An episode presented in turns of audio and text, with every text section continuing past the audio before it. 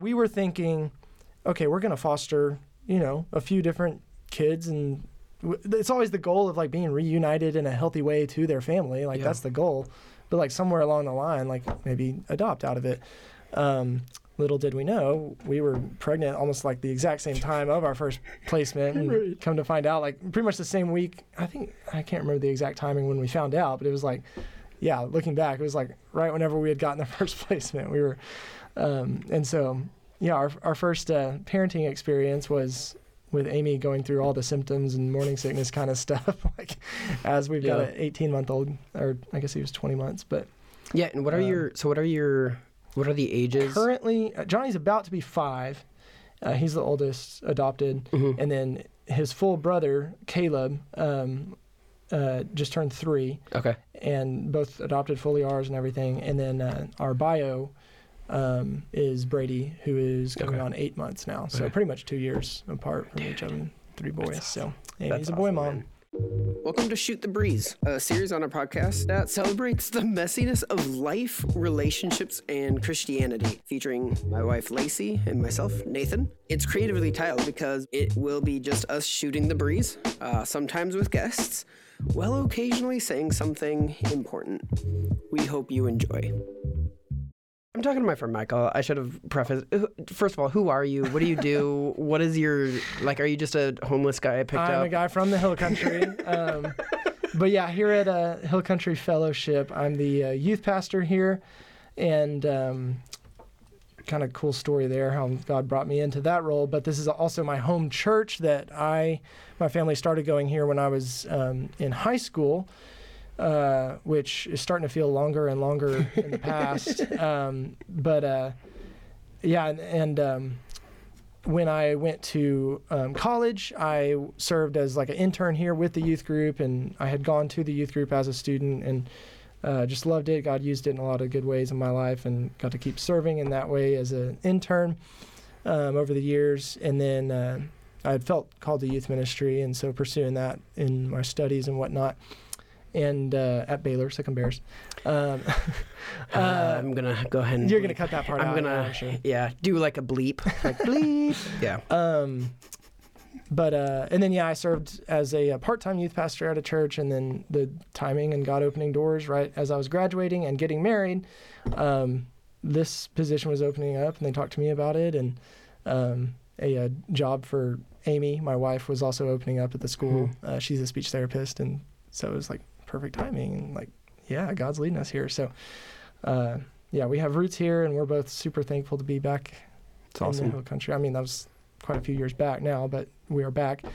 Um, and yeah, just got our roots here, and we have both of our parents um, within 15 minutes of us, That's and cool. super super thankful for that kind of help and raising Yeah. kids and everything. So it's just super thankful. That's I cool. can't imagine a better situation. So Yeah. praise God. so you said you went to Baylor that's where you trained in youth ministry Yeah. Yeah, So at Baylor, I studied uh, religion. Um, Okay. There's kind of smaller focuses within that, um, and math. Actually, I studied Okay. math too.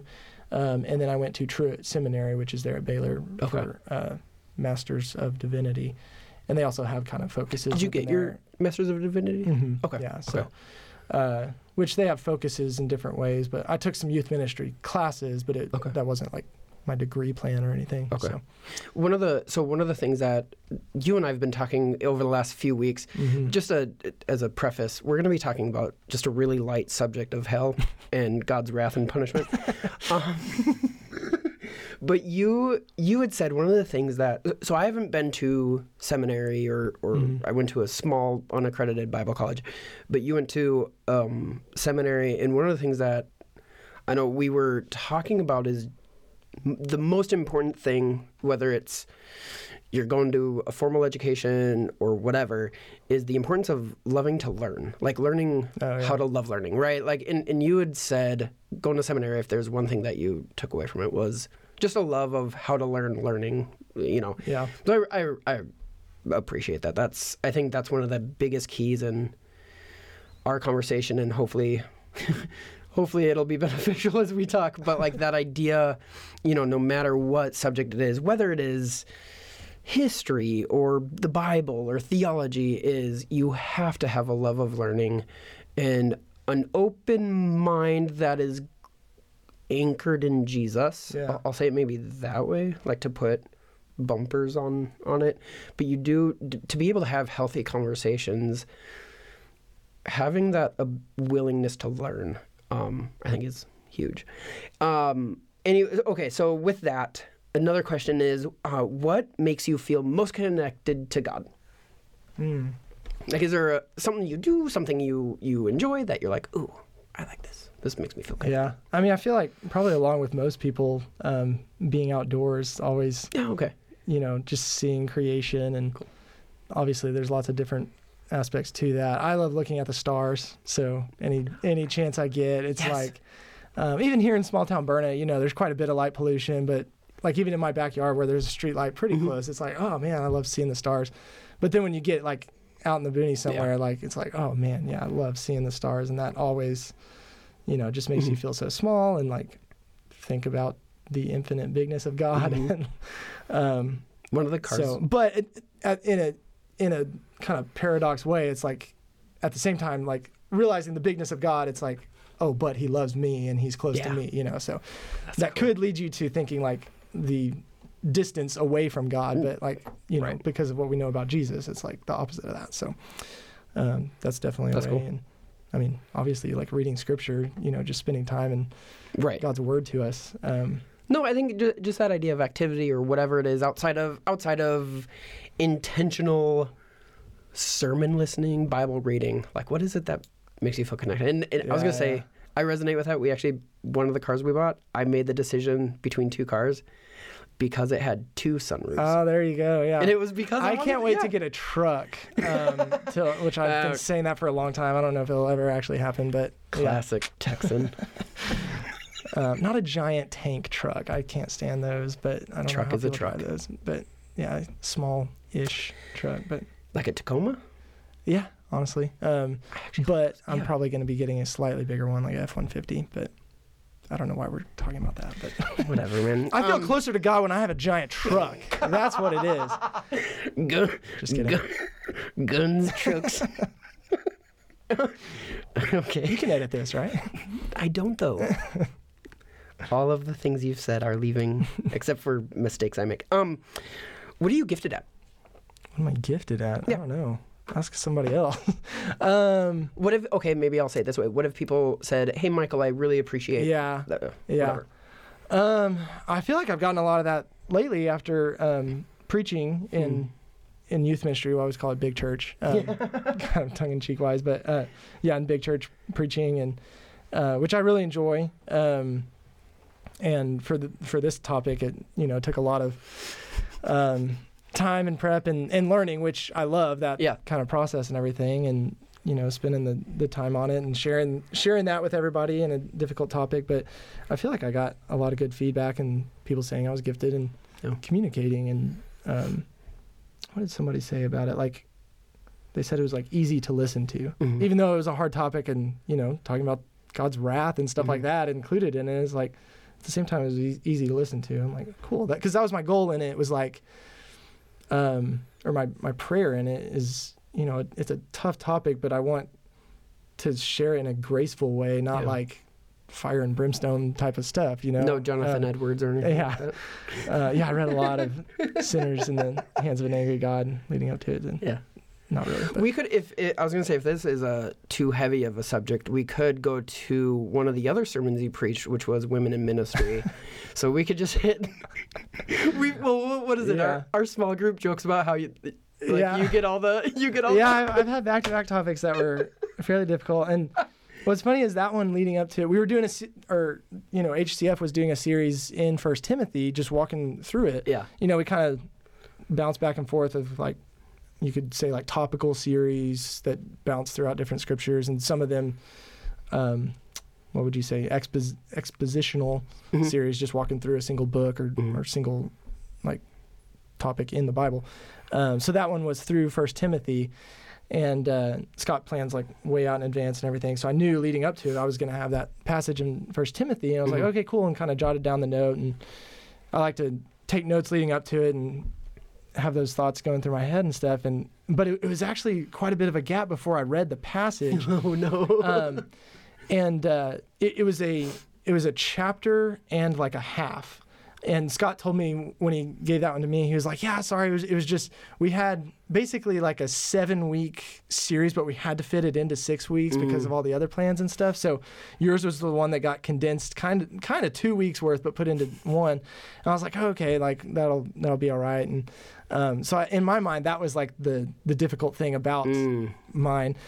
But then it was a little while until I actually read the pass read the passage, and I was like, oh wait, this is why. Not just the length of the passage, it's like the passage, the content of it. That's the challenging part.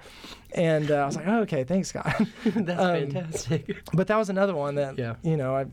Whatever I get assigned or anything, I'm thankful to preach Yeah. the word and Well, and thankful grow- that we don't shy away from the hard passages in the Bible and stuff like that. So No. that was a fun one, and it, it, a challenging one also. Right, and I feel like those harder passages, especially if you're assigned as a teacher, preacher, pastor, whatever, the harder subjects, not shying away for, from it forces you personally then to develop a, a a conviction or to be convinced of that section of scripture, mm-hmm. right?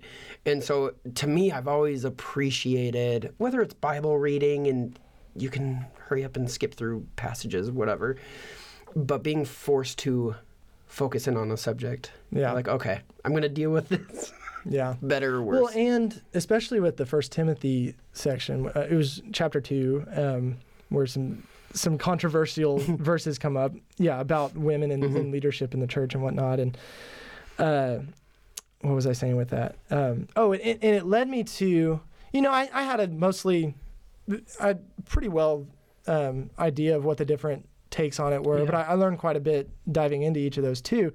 But it gave me I guess a bit more like grace towards other views um, in the midst of studying for that because you know I saw the I, I always like to see you know in all the learning and everything try to see the best foot forward of any Yeah. view you know it's easy to set up a straw man type of thing and like Yep. bash other people's views people do that all the time today you know it drives me crazy but you know to, to really dive in and see like okay what is like the this the the best foot forward argument Right. of these things that I'm I may disagree with for now, but I'm trying to have an open mind and right. you know see where God leads me and diving into it. So, you know, it wasn't just isolated to the First Timothy two thing. It was you know what do all the other ver- uh, Right, passages in Scripture have to say about the same topic and.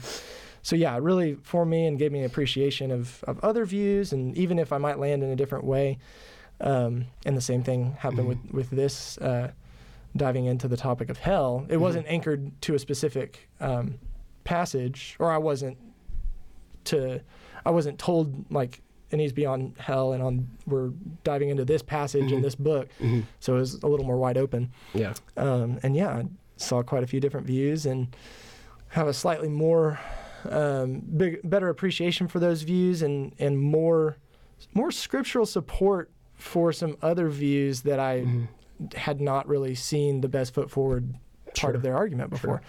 Yeah. Um, well, and that's so yeah, was that was one of the reasons why I wanted to invite you on and to talk about this is because um, I think there's nuances about this subject that you and I may may have different viewpoints on.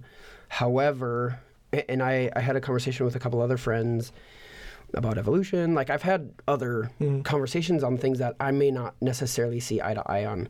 We agree about Jesus. We agree about who he is and what he accomplished. But I think in Christianity, and you made the a great statement or observation about how we almost we all we silo ourselves with the people who agree exactly with us Mhm. and that creates a disunity in the body and the scripture is very clear that people will see an example of God based upon how Christians interact with each other Yeah. right What- and their unity specifically. Unity yeah. and love. That it, it, Yeah. if they are not walking in unity and love, the world will see that, and and for better or for worse. Um, Yeah. couple introductory.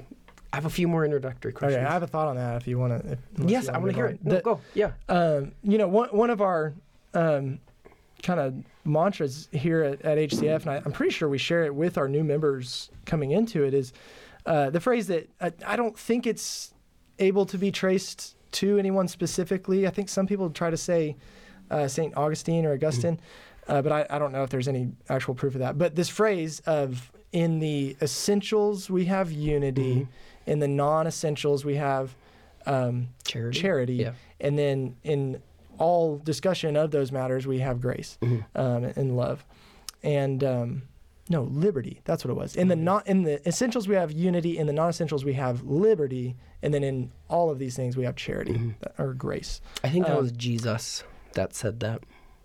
You could piece together statements from Jesus to, just to put that together, but it's not in Scripture.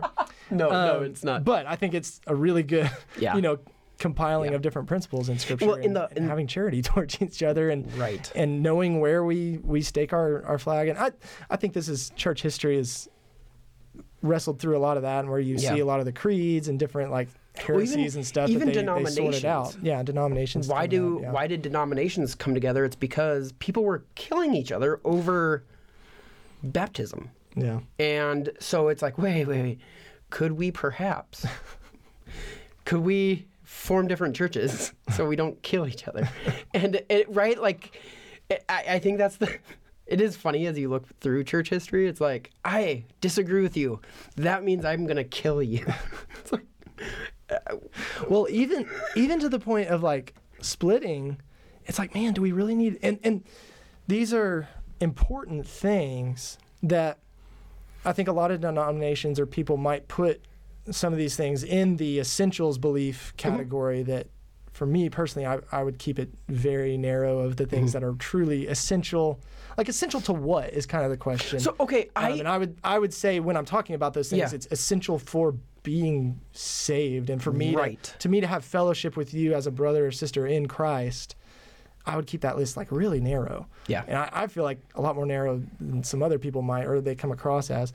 So I think a lot of denominational splits in church history has been some of the things that I would say are are non-essential to salvation and, and being born again and Mhm. having the Spirit of God in you.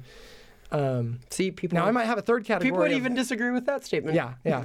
I, I might have a third category uh, or like a midway category that like I'm not gonna. Uh, there's some very core doctrinal things that I Mm-hmm. believe and I feel strongly about, and I think it is clear in Scripture.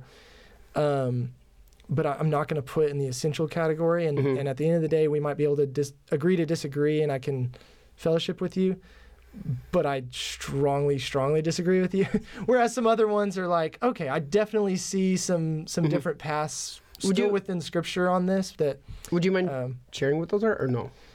Oh yeah, sure. Um, let me think. Uh, Like you mentioned baptism. Yeah. Um, like yeah, a lot of the different denominational splits that have happened have have to do with baptism, um, whether it is essential for salvation Yeah. just in itself, and then beyond that, the mode of baptism. That's Yeah. typically where a lot of the splits have happened. But um, yeah, I see that as a important like super core thing like i see Yeah. that as the the first step of following jesus in obedience and your your new life in him is is believers baptism is what Yeah. i believe in um but i know there's plenty of brothers and sisters in christ throughout history even that have a different take on that and Mhm. i may not be convinced scripturally i, I want to ground everything back to scripture Right. uh, which Right. i know everybody else would generally everybody else would say the same I thing like to too ground things not in scripture. yeah. Um, but yeah, so like I can still fellowship with them, and I, I think Mhm. it's tragic that that churches have split, and I, I think if there were a way that we could still be in the same church, even like every Mm. Sunday, fellowshipping together and worshiping together, despite some of those that we would all say are very important ones, even if Mhm. we disagree, I think we can still be Christians and disagree on the mode of baptism. Um, Yeah. I don't know what other ones that might get thrown around a lot. Like you, uh, you mentioned something about the evolution and like Genesis stuff. Like, Mhm. I think there's plenty of room for multiple interpretations of that, and like it is not. I, I would Yeah. put that quite a bit lower on the uh, importance category for Yeah. me, It's part uh, of but our- definitely not in the essentials for salvation type of belief. it's part of our ministry creed. So really. Um, that's what I was gonna say. Is so like, so for me, the essentials um, is Yeah. I, if I were to look at you know how churches have doctrinal statements, Yeah. whatever. If I were to uh, look at church history and what we have for cultivate relationships because we've been intentional on wanting to work with across you know Different denominations. denominations. Yeah, Yeah, yeah. Um, we have as our doctrinal statement the I think it's the Apostles slash Nicene Creed. Okay. Um, because Like literally just that, and no that. commentary or anything. Nope, Yeah. nothing. Yeah. Because I think so because it covers the basis. It Yeah. covers God, covers Jesus, covers uh, the Holy Spirit, church. That's it. Yeah. Everything else to me, I would love to have a conversation about. Yeah. But those, right? Because it talks about his death, talks about his virgin birth, things that I'm like, nope. These are my these are my anchors. These are my bumpers, Yeah. if you will. Everything else, Yeah. let's talk about. Be Yeah, great. Exactly. Um, Yeah, so I, yeah, I might narrow it down to the, the creeds, but generally in conversation, I- I'm gonna, like, if I'm trying to figure out if somebody's a Christian, I'm gonna figure out where they stand on Jesus. like that's the the main thing. Like, did Exactly. Mm-hmm. did Jesus rise from the dead, and does He save you by faith in Him, like from your sins? yep. Um, like, cool. Yeah. the rest of it, like, there's a lot of important things that I think are very important beyond that. Yeah. Um, but that can be a conversation later on. Thank you so much for listening to our podcast. This is one of the many resources we make available for free at our website, cultivaterelationships.com. Our resources have helped people grow in their relationship with God and others. Uh, we've seen people set free from uncontrollable anger and paralyzing fear. We've witnessed estranged family members be reunited after working through our freedom booklet. We've helped people build healthy relationship and coping habits through our coaching videos. And all of these resources are made available for free because of the generous support of people like you. If you would like to become a partner, please visit cultivaterelationships.com slash support. Now, I hope you enjoy the rest of this episode. What is your favorite way to waste time? Favorite way to waste time? Yeah. Um, pro- yeah, uh, this season of life with kids and everything is Sleeping. changed that a lot. Yeah.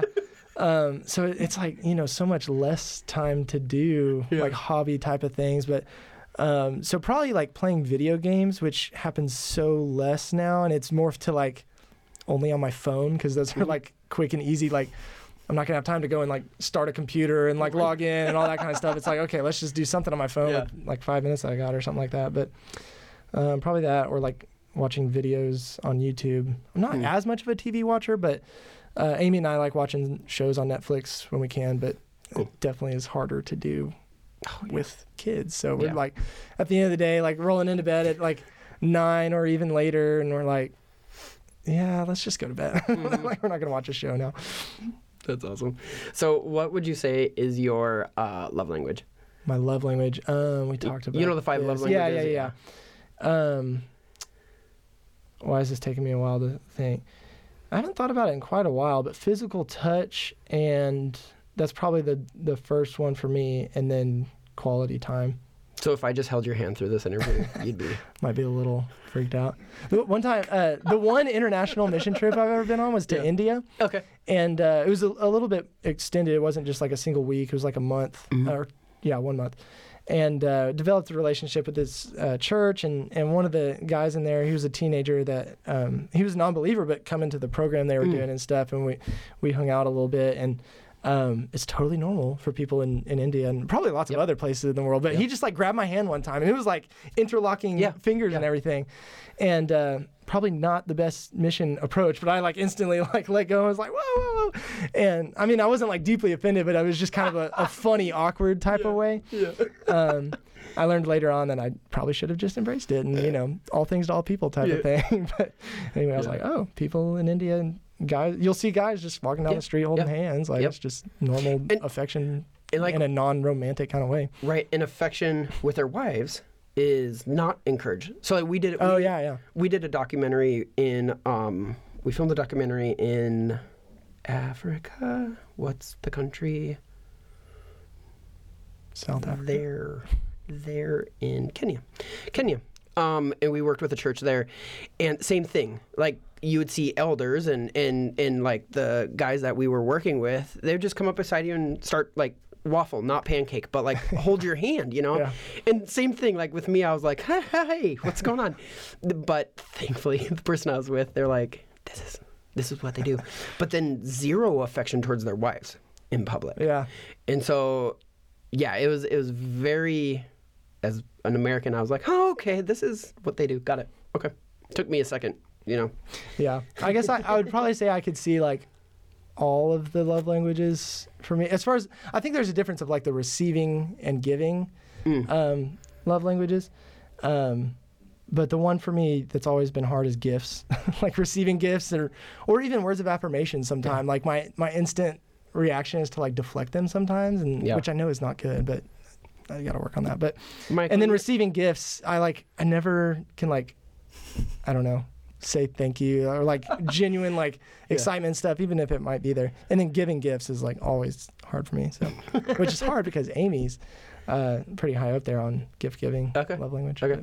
Have you noticed like your gifts changing throughout seasons, depending on like the season, moving more Uh, toward like maybe physical touch, moving more toward um, like quality time, or Oh, oh, the love languages. Uh, Yeah. you said gifts change. oh, sorry, yeah, yeah. Uh, Sorry, love languages, Yes, yeah. I think so. Um, I don't know if I have a good Yeah. example of that, but No. yeah. Okay. All right. So a few questions that I had to kick our um, super light and fluffy conversation off i dealing with hell is maybe I'll start with where I perceive you and I agree. Mm-hmm. Um, hell is real. That was the title of the sermon. Yeah. That's it. Yeah. but you, yeah. So you and I, um, I, I think I've a, I've appreciated our conversation because even you would ask me questions about my view of how that challenged me. I think you actually brought up a verse. I'd I'd made a statement. And like a week later, you're like, ah, actually, that's not true. So I really appreciated the because it, it goes back to our talk about unity. Which that time out? Typically, I'm not going to call people out on things. I like ask a leading question towards that. No, no, no. But it was in it was in conversation. yeah, yeah, so yeah, it wasn't like Nate, you're a heretic. yeah, it was. It was more like, hey Nate, you said this. Like, what about this verse? That's Yeah, kind of yeah. how I But usually what- approach things. No, but I've I appreciated that because I felt like it was a study I'd done a while back Uh huh. and just landed, and then so I made some declarative statements to you in our conversation because you were researching hell. Not that you just started researching it, but like for preaching on it. Yeah. um, and I'd made a declarative statement, and then you would, yeah, followed up like a week later about, hey, wait, you had said this, you know, what about this? Um, anyways, I say all of that to tell you that I appreciate number one your willingness to have conversations about these subjects. You know, we mm-hmm. we were talking about women in ministry, we've been talking about hell, we've been talking about salvation and the nature of forgiveness, and look, you and I have actually had some. I've really appreciated. It's nice Dude, having. I always say seminary nerds, which I know Yeah. you're not a seminary nerd, but yeah, theology nerds and stuff around the Yeah. the church building. Well, I and love it's- those conversations. it's been fun because so I came out of teaching at a Bible school. A- again, it was unaccredited, but we had our theological courses, we had our mm-hmm. things, and so you would just by the nature of the atmosphere of a school, you have intel- intellectual conversations, Yeah. right? Well, I've been here for four years, running our ministry, dealing with relationships, you know, and more of the pragmatics of Yeah, yeah. theology. And so then, like, between you and Jordan, I'm having these, like, intellectual conversations again. and I'm like, oh, I've missed this. This is fantastic. So much so where Jordan, oh, Jordan had asked me about, um, he said something about um, uh, imputed atonement or imputed righteousness. Okay. And I'd been out of the conversation long enough to where I'm like, hey, Jordan, can you remi- remind me what imputed means? Yeah. Which makes me sound dumb. Anyways, so I've prefaced everything with I've really appreciated the Yeah, yeah. conversations we've had. So dealing with hell, can you um can you sum up uh in just a in, in just a little bit like why why hell? Yeah. Why like if there was a loving God, why would he you know the classic Yeah, yeah. questions, right? Why would he send someone to hell if he's loving? Yeah. Why? Yeah, and I, I tried to address a lot of that in the sermon, which Which which always gonna- a challenge with like a limited time frame. Mm-hmm. I'm like, oh man, diving into this, there's so many things to dive Mm-hmm. into, and and say, but trying to limit it in that. But that that's kind of the structure that I went with in the sermon. Was I read um, a lot of the the phrases that come up in the Bible and. Uh, Especially in things that Jesus himself said, it's always good to pin things on Jesus. Yeah, right. You know, everybody wants to be on Jesus' side.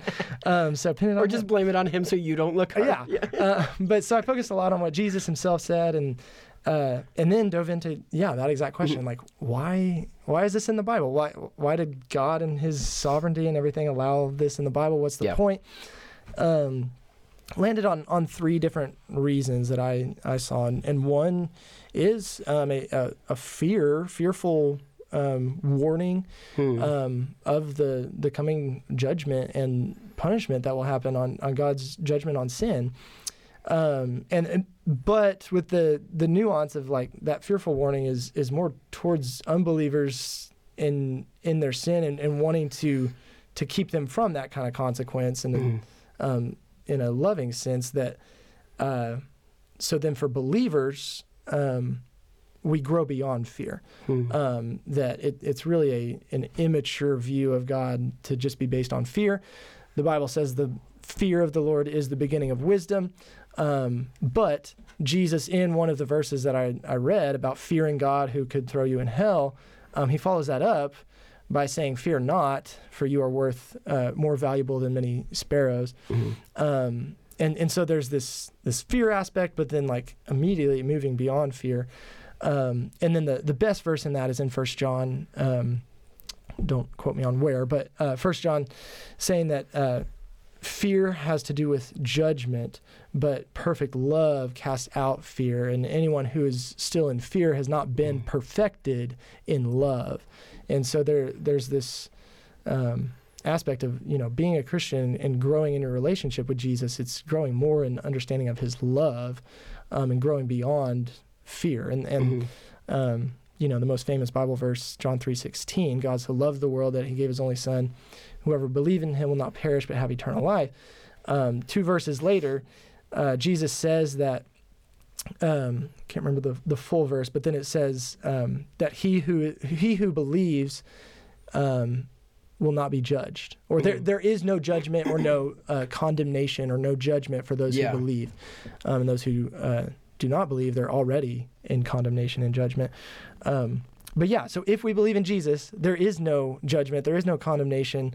Like we don't have to fear that judgment of God on on sin because it's already been done. Jesus has already taken that Right. on us. So that that was the uh, positive like nuance of, of that Yeah. fearful purpose of it. So that was all in the the kind of first purpose of hell, and then the the second purpose. Um, I told you it was an extra week since the sermon. I'm not gonna be able to remember, but um, Well, I was gonna say. So one of the Oh. things is I'm gonna link your sermon oh, okay, to in in the show notes. yeah, So I think I'm more getting into what are some other things that you weren't able to hit on okay, that like yeah i want them to go back and, and watch Yeah, or yeah. listen to that but like are there things about hell that you're like man i just did not have the time to Yeah. throw into a half hour Yeah. sermon yeah. Um, oh, those were the other two. Sorry, I'm Yeah, no, back you're good. sermon immediately. uh, but the the second one that was was really good for me in in learning in this was um, it it's a promise an encouragement of God's justice yeah that you know it, um, one of the videos I watched they were bringing up this you know the belief of universalism. It- it's almost like um like do we want to spend eternity in a place it's like God doesn't deal with sin in that way. Like there is no like Hmm. justice judgment on sin. Um and I don't know if we're going to get into the universalism belief or not but but at least in his view it, it was like you know there there's unrepentant sin that is allowed into heaven like what's the point of heaven if there's still Hmm. this presence of sin and so hell is this ultimate promise of God doing something about sin that's one of the big questions that that we have in this life is like God why don't you do something about Mhm. sin um it's like that's the the ultimate promise that he is going to do something about it even when we feel like justice has not been served Like, Yeah. it- justice is going to right now and then the third purpose was uh, for believers to share jesus it, it's a, one of the motivations Hmm. either in the positive sense of like we want you to experience god's love which yeah is a bigger better motivation but still a little bit of um, we don't want you to experience the bad things Okay. as a result of your sin. So, things that I couldn't get to in the sermon, um, I briefly referred to how studying on this topic of hell turned into like a, a revisiting of tons of like foundational things for me because what you believe about hell is, is really tied to so many of these other Oh, yeah. foundational things. Um, so like one of them that I, I dove back into quite a bit is the nature of the atonement. Um, $10, Okay. $10 word for like what did Jesus accomplish on the cross? Like we say Jesus saves us or Jesus saves us. Um, Jesus saves us from our sins by his death on the cross and the resurrection, but like how? What Mhm. like what's the nature of that? Mhm. And there's a kind of standard traditional one that we typically will say, but that's under fire in, in a lot of ways. And Mm. your view on there's different views on hell that hinge on what you view Jesus did on the cross. Um, so revisiting quite a bit of that, Yeah. um, which is also deeply tied to what do you think sin is? What's the nature of sin? What's the nature of who God is and who humans are, and Right. um, a lot of that stuff. So I obviously didn't revisit all of those topics in a 35 minute sermon, but Oh, come on, man. Um, so what would you say if someone's like, Michael, okay, fine, whatever. Hell is about punishment, and okay, so I lie, fine, I, I get thrown in hell. Um, but I don't feel like eternity justify is is a fair punishment. f like I just I all I did yeah, was tell my wife that she was didn't look fat. yeah. um, Right? Like yeah, yeah, yeah. Um, so I, I think with any of these questions, there's like, there's gonna be proof text for, for any direction that you want to go. Mhm. Um, but one of the things with a, a question like this is like, what are the, th- what are like the, the foundational like, cornerstone things we we can ha- keep in mind as we answer this question. And so one of the things, it, like that question, obviously is is coming from a place of like that doesn't sound just, right? Like It how is God sound- just Yeah. if he if there's an eternal punishment for this sin that you know is relatively not a big deal? I didn't murder anybody. Mhm. Um, and like even if it is a serious sin like murder, it that's a a temporal sin. It's bound in in time. Like is an eternity really a just punishment? So that, that's that's in the background of that question is like is God just? And so a cornerstone thing that we know from scripture is God is just, right? So God is just. So in our answer to this um or before we even have an answer, we we can know like God is just. And and whatever scripture shows us about this, Mhm. We can trust that it is that God is just in his um, judgment and in in what he decides to do about sin. So, if that is an eternal punishment that we see in scripture, it may not seem to line up like in our limited understanding of like okay, in scripture I see an eternal punishment for sin um, and I also for sure see God is just. Like Mhm. that doesn't seem to line up, but like I'm I'm gonna trust that that God knows better than me, um, and I'm gonna maintain that yes, God is just, and even if I don't fully understand this, and so that's basically where I landed. Um, there's a, but I was very challenged by some of these other views, um, and what that question gets at, I think a, a lot of people end up landing in the camp called like annihilationism, Mhm. um, which uh, I think you or maybe Pastor Dan initially recommended it to me. There's this book um, called Four Views on Hell, more of like essays. It was um, they they brought in four representative Christians that, that Mhm. have these four different beliefs about hell, um, and from the beginning in the intro, they they say like it- it's not a matter of if these people believe in hell. They all believe in Mhm. hell. It's just a matter of the nature of Mhm. it and and even the time frame of it. Um, and so they they let each of those four people give a probably a word limit um, essay to present their case, but then each of the other three get to present like a rebuttal or a Right. um, I was gonna say if you or have their the thoughts on it. you have the book right Um, there. no, I, show, um, show it to the. this is the Oh, one on uh, oh, that's the- Revelation. Yeah. Uh, Oh, Nate's giving me study materials for, for another topic. It's still on my Um, bookshelf, but we will. I'll link to that book as well. Yeah. Um, which I, of course, I didn't get to finish it, but it, it definitely was interesting and, and helpful. Did you stop um, before you got to the one I believe? Um, well, you never told me exactly. No, you did tell me what you I did believe. tell you, I don't know if you're Yeah. I don't care. okay. Um, but no, the the main ones I wanted to dive into there, which I guess I was a little partial, but I just limited time. I can't dive into all of them. But but the one I was curious about was the annihilation one Yeah. because I hadn't really given it the time of day before. Um, you know, coming into this, it just kind of the traditional view, like Mhm. hell is hell is real, Mhm. but uh, hell is an eternal punishment. Which come to find out that the theological term is like eternal conscious uh, torment Yeah. is the that camp Yeah. of view of hell. The traditional, Uh, yeah. maybe fundamentalist one. Yeah. Um, but then, yeah, the annihilation one, I had, I'd always like heard that that was a thought, but in my assumption, it was always like, oh, that's just for people who have that same kind of question of like, Mhm. oh, it doesn't seem just that God would punish someone for eternity. Right. Therefore, I'm going to believe that He just punishes them and it's all over. And and like in my assumption, it's like, oh, they don't have any grounding in Scripture. That's just an emotional, like that's what I want to believe about God, so I'm going to Right. believe that, and it's not based on Scripture. Well, I mean, God kind of humbled me in, in this kind of study and stuff because it's like, well, actually, there there is a lot of Scripture that that points in that direction. Um, Well, the one that you, the one that surprised you mhm. the most, I think, with actual scriptural Uh-huh. founding or foundation was the um. And I might be butchering. You can probably remind me of the Yeah. term. It was essentially like a universal. What, what- no, no, no. What was it? I'm not sure what you're getting out there.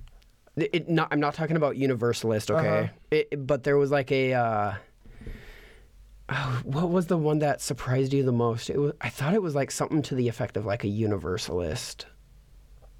Hell, um, Yeah, I mean that that was another one that I didn't I didn't really get to too much, but I in my glancing at it, it was like, yeah, It- they they have a, a few good points too. It didn't seem as grounded in Sure. scripture. It was a lot more of like some of these kind of principles that they right, and it's not a it's not a universalist. Everyone makes it to heaven, it, it- but it was like a it was a very nuanced view of it.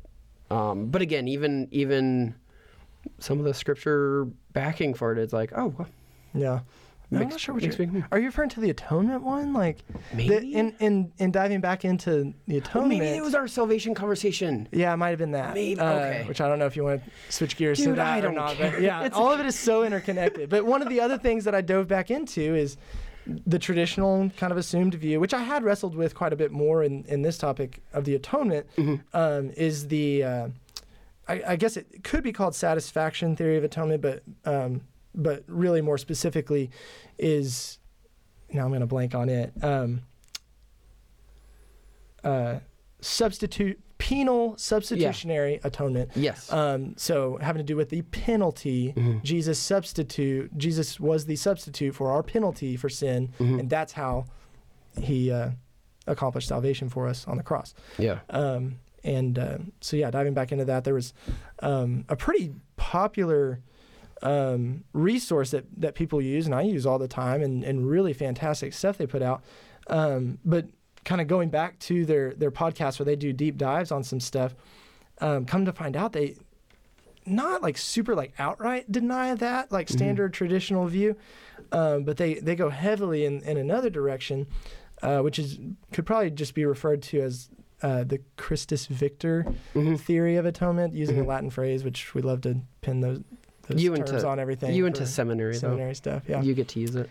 Um, but claiming that that Jesus, the the G, the victorious Jesus Yeah. kind of view of, Yeah. of the atonement that um, Jesus like took the worst that humanity had to offer, um, sin and death and everything, took it all on himself, and then he defeated it Mm. um, with with not really much language of of taking a punishment or God's Mhm. wrath or any anything like that, but just the the resurrection. It hinges a lot on the resurrection as the, Yeah. the victory of Jesus, which I see a lot of truth in that too, but not for for me at least. Still landing on the penal substitutionary theory of atonement, like right. not at the expense of that. Like there there is still. Um, very clear in Scripture the aspect of God's wrath against sin and Mhm. punishment Mhm. that we deserve, and Jesus took that because God loves us.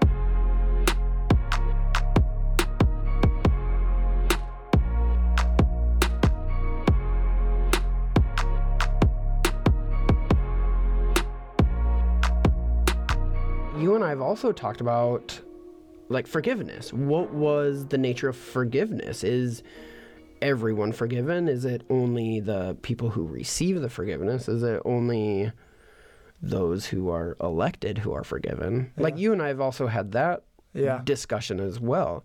Yeah. Um, with so with that, like with hell, um, oh man, there's so many things. So like with this, what did you learn? It, focusing on Jesus and his his ex, explanations, his topics of hell, whatever it is. What would you say? More of a personal question. Uh-huh. What would you say you walked away with, with regard to what do you think Jesus' big idea was? About hell. Yeah, or the the topics of it, because he mentions various ways of hell or whatever. Yeah, that I guess a little backstory Mm-hmm. to that question was um, there. There's different words for hell in the Bible that get translated into hell, and I I think maybe it led to a little bit of confusion. I think it was the KJV that translated multiple different words all just to the word Mm-hmm. hell, and some newer translations kind of give a, a little. Um, They nuance difference there. Yeah. Um, but the the main one that still gets translated to hell is Gehenna, Mhm. um, and uh, but but there's um, there's Hades, which is also a Greek word, but then the Hebrew word that pretty much exclusively was used in the Old Testament is Sheol. Mhm. Um, a lot of times, mostly translated now as grave, so not not the same concept of, of hell that we have, and, and so that was another one of the dives I had to do. Is like, what are all these things talking about? Yeah. But um, Gehenna is is definitely one of the clearest ones that's talking about the future place of, of punishment and everything. I already forgot the question you were talking about, but oh, what is Jesus' big Just idea you, about like it? Yeah, you personally, like what did you, what did Michael walk away with? Going, oh, okay, yeah. interesting. Um, I mean, for for one, I, I think for a Christian, the topic of hell, like, it, it should bring us to a more and more appreciation of God's love for us. Hmm. Um, you know, and and I know to an outsider, it's like, oh, you're going to talk about God's punishment and stuff, and but and somehow you land on, oh, He loves you so much when you're talking about that. Like, it sounds so backward, but like the fact that God would save me from the just punishment of my sins like it's just amazing. Like his that that he would do that and and he loves me enough. Um and it's not like he needed me or anything. Like he just poured out his love for me. Mhm. um and and that's just me one single person this little dot in history. He cares enough for that but but then like multiply that times the whole world you know like how much love he has um so just being in wonder of the love that he would Mhm. have for us that he would save us from the just punishment of our sin um, when he didn't have to. Um, and then probably the biggest challenge for me personally um, was the, the the third point that I made in the sermon is the the challenge to share Jesus with others and, and evangelism. Um, it, it's like uh, one one of the sources I found it they they put it this way of like, you know when when you go to the doctor you want them to be honest with you if they're if they have bad news. Mhm. that you don't want them to you know ignore the bad news or something. They want like shoot me straight doctor. Um and, and so I'm, I'm so much that way of like not wanting to have a, a tough conversation. I, I hate conflict and that kind of stuff. And and so the, the challenge of like sharing jesus with people uh, not that you always have to go around talking about hell and everything Mhm. um, but just that reality of hell is like man like we need to we need to tell people Mm. about salvation and and um, it should motivate us and and so my default so often I just get complacent and convince myself that everything is okay um, when really it's not we need to go tell Mhm. people about Jesus so Mhm. that was the biggest challenge for me Okay. What would you say, uh, someone listening, if, they've made it this far, um, someone's, good job by the way someone's listening and they're like, oh, there's that fundamentalist yeah jargon again. I, uh, uh, what, I'm trying to think of the right. Because you said you, you've had to do some deep dives into Greek words, Hebrew words, Mhm. concepts, not just words, but concepts. Because, like you were saying, you know, Hades is different than Gehenna, you know, these different words. W- what would you tell someone who's like, I'm brand new to the whole Christian thing. Like, my Bible says hell Yeah. or whatever. Does eh, do you believe every Christian needs to do a deep dive on the subject of hell and what it means for them, or or maybe I don't want to feed you the answer, but like also like what would you tell them? Like what would you say in terms of someone who's like, man, this this seems way overwhelming. Like, am I am I am I in danger of lo- like losing my salvation if I don't have this subject nailed down? Oh yeah, absolutely not. Um, You, you understand? yeah, I mean, I, the, yeah. the what your view on hell is, I would not uh, put in that essential beliefs category. Like if I Mhm. meet somebody or if I'm ministering to a student, I'm not gonna, you know, like tell them about Jesus and like, oh wait, before you become a Christian, like put your faith in Jesus. Like I want to make sure you have the correct view of hell. I just I Um, just picture you, you having a new guest at youth. hey, you're going to hell. Yeah.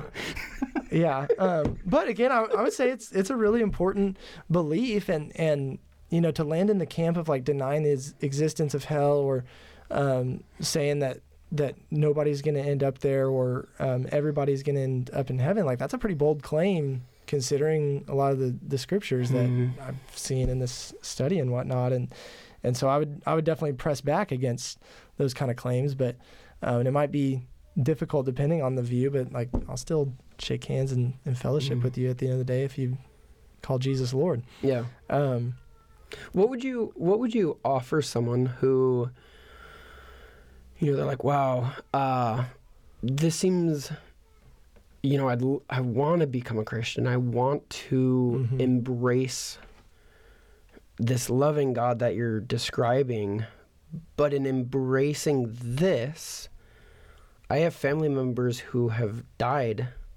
and like I don't know. So I feel Mm. like by embracing what you're saying, I'm affirming where they're going. yeah. Do you I- do you know? what- yes, I know exactly what you're saying, and that's probably the toughest thought to to wrestle with, you know. And um, one of the things I I said in my sermon is is that in in light of the the scriptures I've seen and, and that I read there to everybody, you definitely get the impression that hell is like is absolutely horrible. Um, Mhm. and and so any trying to like sugarcoat it and, and soften things to like soften the blow is probably Mhm. not the right view of hell. But and it's so tempting with a question like that to leave it to like, oh well we don't we don't know anyone's state at the end of their life if they gave their life to Jesus or or whatever. We can never judge someone's salvation. Ultimately God is the Mhm. judge. And while that's true, like that's the, that's the temptation just to soften the, the blow of it. And and so um I don't know, honestly. Yeah, it, it and wrestle with that a lot. Um, I, I would still tell them believe in Jesus because Mhm. He's true and He has abundant life for you Mhm. here and now and for all of eternity. And um, like God can handle our struggles and our doubts and like in in the midst of your walk with Jesus, like bring that to Him and and Mhm. talk to Him about it and um, ultimately trust Him with that and and trust that He is good and whatever that's another one of the like kind of principles I can say we can we can ground ourselves on as as we think through some of these questions is like whatever heaven is like God it we have the promise God there's going to be no more crying no more pain no more suffering God's going to wipe away every tear um and so yeah that's that's one of the questions that's hard to reconcile is like if I'm in heaven like and I have memory and there's loved ones that are not Mhm. there like how is that going to be perfection um, honestly that's that's one of the main um, pushbacks that universalists might offer Mhm. um, in, in saying like the only the only answer to that question is universalism and and keeping making sure like God is still good in all of this um, but I don't see that in scripture and so ma- maintaining what I see in scripture and also that, that God is good and that heaven is going to be perfect Mhm. it, it may feel like a tension and I, I don't have a perfectly wrapped answer in, a, in a nice bow and everything but I, I'm going to bank on whatever heaven is like regardless of who is there and, and what I'm conscious of and remember and everything um, it's going to be perfection Mhm. and God's love is going to be perfected in me and I'm going to see his goodness and his justice in perfection and Mhm. it either will all make sense to me or the need for it to make sense will no longer be there. Either way, it's going to be perfection. So I know that's a messy answer, but I hope that's encouraging I- to somebody. I wish you would have given me the perfect answer. um, no, I, I, uh, the reason I appreciate that is number one, um, to believe I have it all figured out, to believe you have it all figured out, uh, puts me in the position of God. Yeah, I'm always wary of somebody that has their entire system of the entire Bible Mhm. all figured out, and there's no verses that contradict what I'm saying. And Mhm. I just, I almost any belief I see verses that seem to say the other one, and so I'm Mhm. always gonna hold it with an open hand on all these non-essential beliefs. Again, getting Yeah. back to that, but. Um, But the, Anyway, I, yeah, pe- people yeah. that are so confident in having it all figured out, I'm I take anything they say with a grain of salt. which right, which doesn't mean like I feel like I there's a few subjects that I'm like I I think you know what uh, on these handful of subjects I feel like I, cou- I I'm an expert in right? Like Yeah. th- but again I'm still I'm still learning. But I see what you're saying. It's like oh no no I have it all. Yeah, Genesis to Revelation. Yeah, Got it. Um, that's what I'm saying is I appreciate the answer of hey, there's things we don't know, and to me shows God is bigger than me, and I hope I believe in something greater than myself. yeah, Right.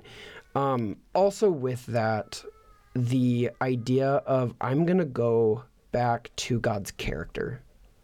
I have to trust which is grounded in Scripture. What he has shown us, Right, Um, right. But it's it's it's trusting because what he says about himself is he is a just God. Mm-hmm. He is also good, and he is also loving, Mm-hmm. and he is also holy.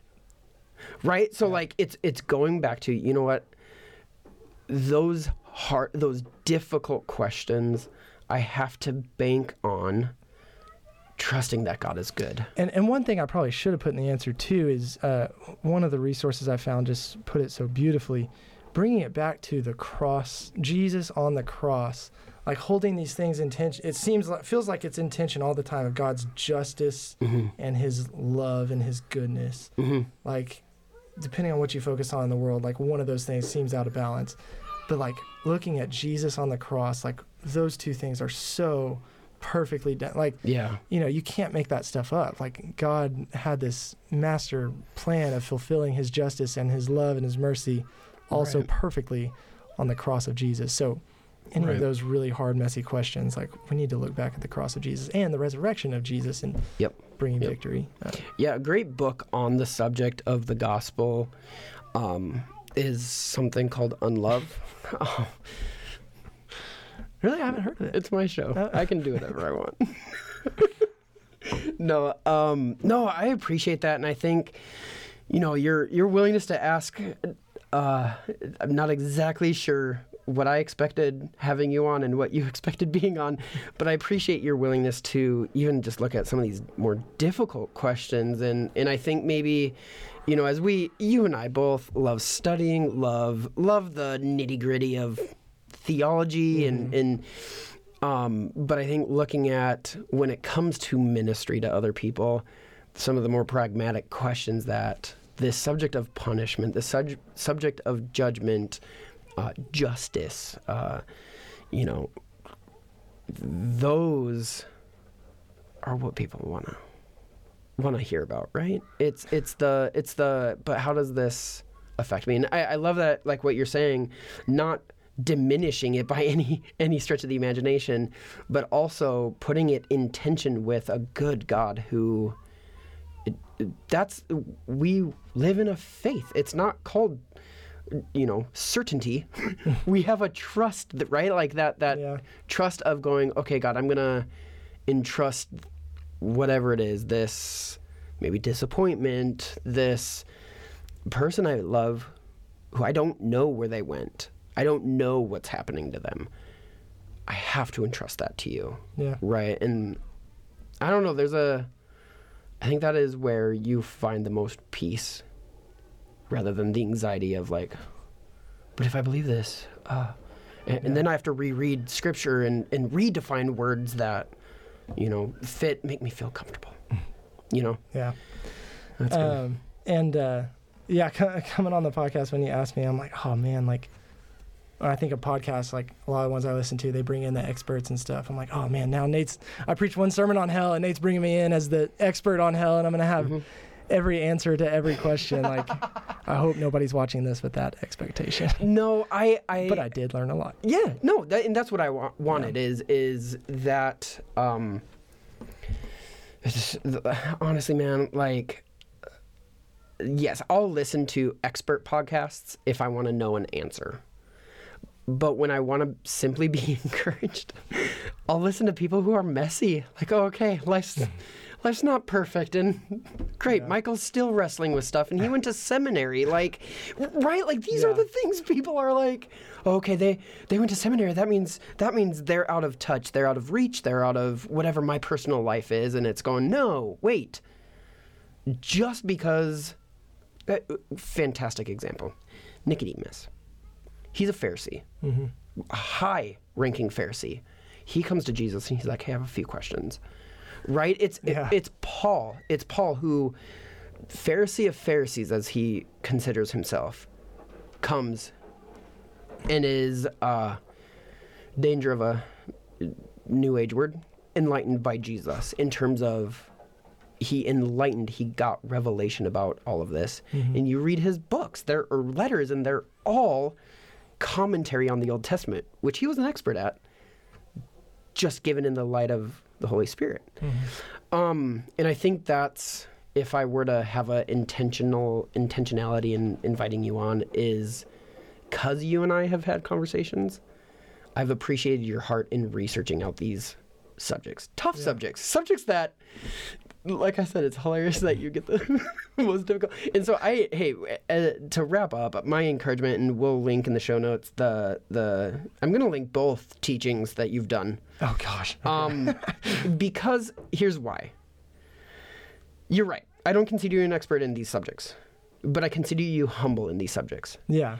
And that humility came through as you were teaching.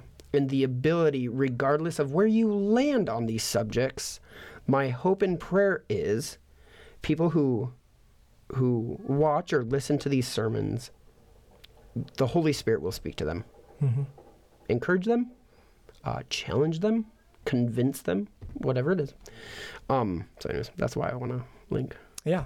I would just encourage people like my go-to is always going to be scripture. Like that is that is how God uh you know, he he's so big and like unknowable, but he's made himself knowable. He's come into history, um, time and space for us um, through Jesus, and he's guided this process of, of Mhm. giving us scripture. And, and so, uh, what we can know firmly and, and plant on Mhm. about God and about all these things is is Mhm. through Scripture. Um, that the Word of God is going to last forever. Everything else fades away, um, and so there might still be some question marks at the end of the day when you dive into Scripture about these Mhm. things.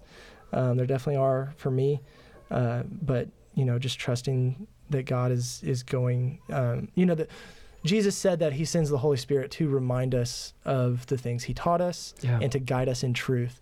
And I, I think that's a big role of the Holy Spirit in our lives is as we dive into scripture and have these questions, like the Holy Spirit is there working on us. And um, so just ground it in scripture and um, don't ignore like your emotions and like your cognitive dissonance and reason and everything.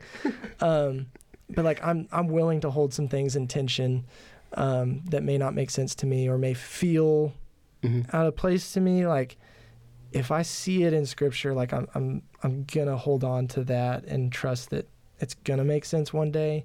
Um, maybe on the side of eternity, maybe Mhm. not. Um, Yeah. But anyway, yeah, just just parking everything in scripture because there's so much today that is going away from scripture and it's just what we want to believe about God and Mhm.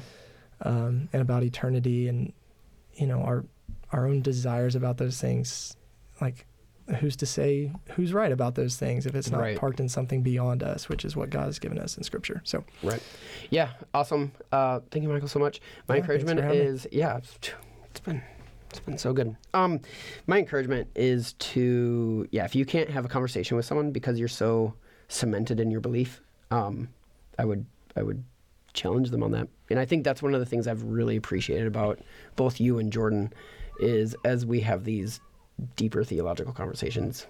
You guys are you guys are bringing up questions and thoughts and, and things that again after after a number of years of study but then kind of solidifying myself like no no no I know what I believe. It's good. Man, it's been so good for me to revisit like Yes, that's what. how did I come to that was for me. conclusion? Or being more confident in my conclusion. Well, either way, am I willing to go back and be like, oh, I need to go Mm-hmm. check out those verses again because apparently I landed on something that was not true. Um, thank you so much, Michael. Appreciate it. Thanks for having me. All right. Goodbye.